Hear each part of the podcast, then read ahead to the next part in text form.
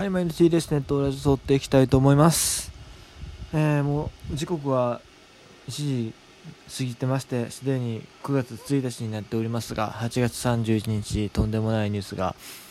飛び込んでまいりました。本当はね、僕は今日は、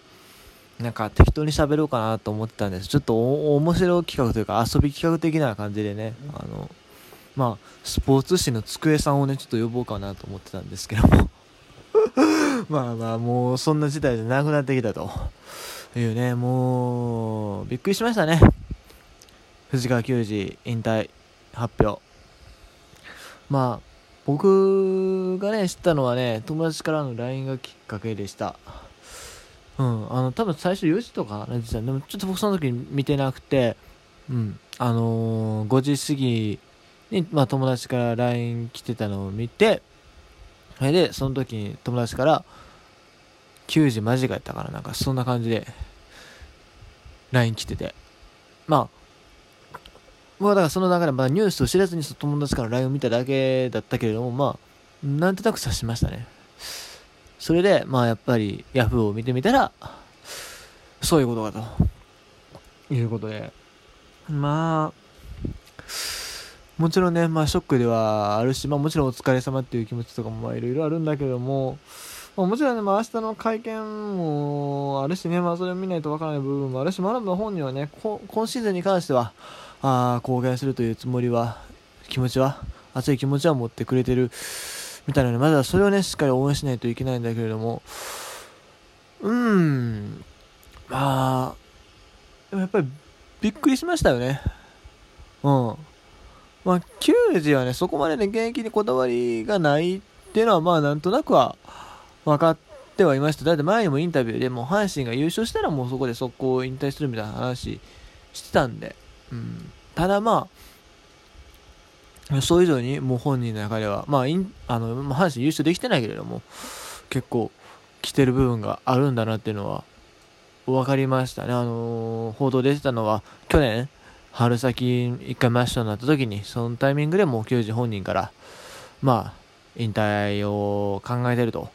いうのが球団にあって、まあ、そのタイミングでは、まあ、球団としては保留して、でも夏場に調子上がってきたところで、改めて球団の方から、あの、もう一回、もう一回というか、あの、来年も契約してくれっていうのをお願いしたらしいと。でも、球児自身はその契約、そのお願いはすぐには飲まなかったらしいですね。シーズン終了後に分かりましたと。契約お願いしますという形になったらしい。あ、もう相当体は来てるんでしょうね。うん。まあ、それは当たり前っちゃ当たり前ですよね。あんな過酷なポジションで、えー、中継ぎやって、抑えもやって、えー、10シーズンぐらいかな、阪神でちゃんとやってたのは。ちゃんとやってたっていうか、バリバリリリバートしてやってたのは。56789101112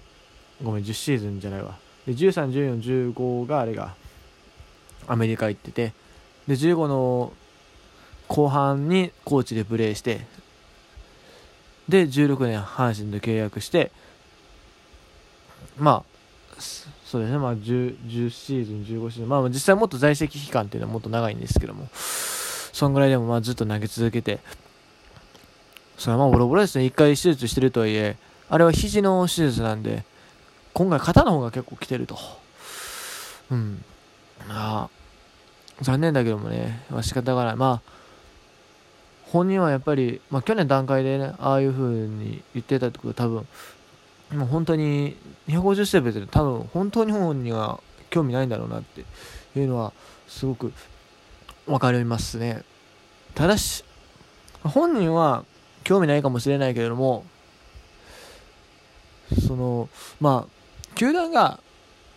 勝っていく上で、この阪神タイガースというチームが優勝に向かっていく上で、球児の250セーブっていうのは、すごく大切なイベントなんじゃないかなと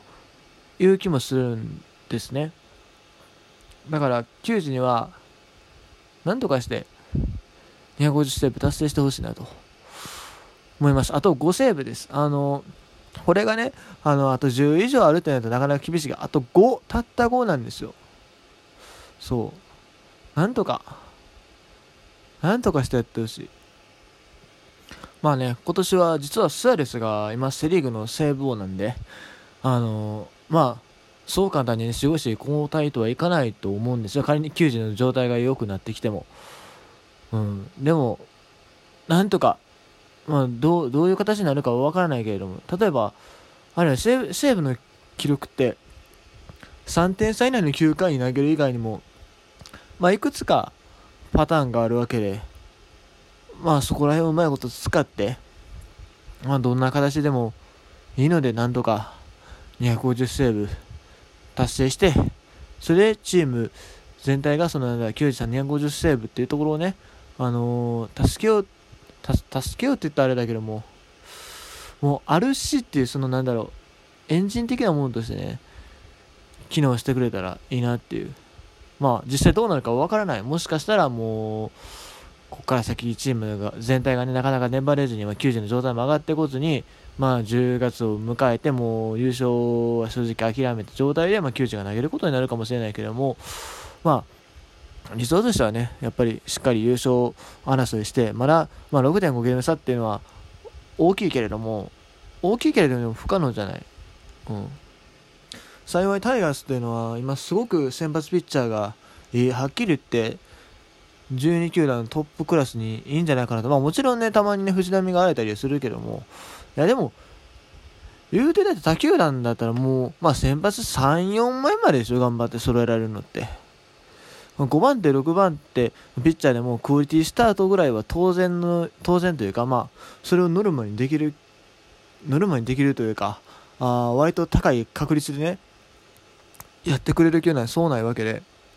あとはもう、打線が奮起すれば、全然優勝っていうのは、ありえなくない話だと思うんですよ。まあ、後ろが多少不安ではあるけども。まあ、だからここから、えー、阪神が優勝するために、その中で、まあ、球児さんに、えー、9回投げてもらうために、250セーブ達成してもらうために、えー、とにかくまずは打線の奮起、これ不可欠だなというふうに思うので、本当に、えー、選手、皆さん頑張ってほしいなというふうに思います。ちょっと、90の話からそれかけたな。まあでも本当にもう、まあ、優勝と両立してやっぱり狙っていくもんだと思うんで、あゲーム差的には厳しいけども、厳しい状況だけでも不可能じゃない。と思うので、もう選手の皆さん、本当に頑張ってほしいなというふうに思います。どうしよう。藤川選手の思い出でも喋ろうか。残りまだ時間あるんで。でもね、球児選手の思い出って言われるとね、そこまでピンポイントでこれってのが意外とないんですよね。まあ、まあいろんなシーンは思い浮かばれるけども、自分が見に行った試合でってなると、実はそんなにないね。うん、いや、もちろん最後に球児さんが出てきた試合いっぱいあるんだけども、まあ、強いて言うならまあ記憶に新しいところでやっぱ去年かな。去年の CS 出場を決めたあの最終戦鳥谷隆がショートを守って抑えで藤川球児に投げるあれがまあ一番印象的だったっていうところになるのかな僕の中で、まあ、生で見た中ではね。うんまあそれはもちろんテレビで見たのとかで言えばね。あの、まあ、矢野さんの引退試合とかえー、2008年の CS かなあれ、タイロン打つにホームラン打たれたとか、なんか結構打たれたシーンが多く 浮かばれるけど、まあでも、清原さんのあの三振のやつとか、オールスターかぶれるとか、まあ、でもあの辺は YouTube で見てるんですよね。まあもちろんリアルタイム見てるはずなんだけど、リアルタイムで見てた思い出よりも、あれを YouTube で見た時の記憶の方が強い。まあ村田さんの引退試合もそうやけども、村田さんの引退試合じゃないわ、稲さんの引退試合もそうやけども、そう、意外となんだろう、でも、なんだろう、もう藤川球児っていう存在が当たり前のように守護神としていたから、だから、このシーンを特に印象に残ったっていうのは、なかなか難しいのよね。うん。でも、球児は9回出てきて抑えるのが当たり前やから。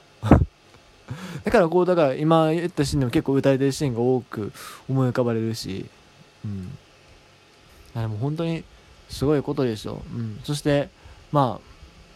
あ、なんだろう、まあ、すがすがしい人間というか、な、な、な、どう言ったらいいんかな。うん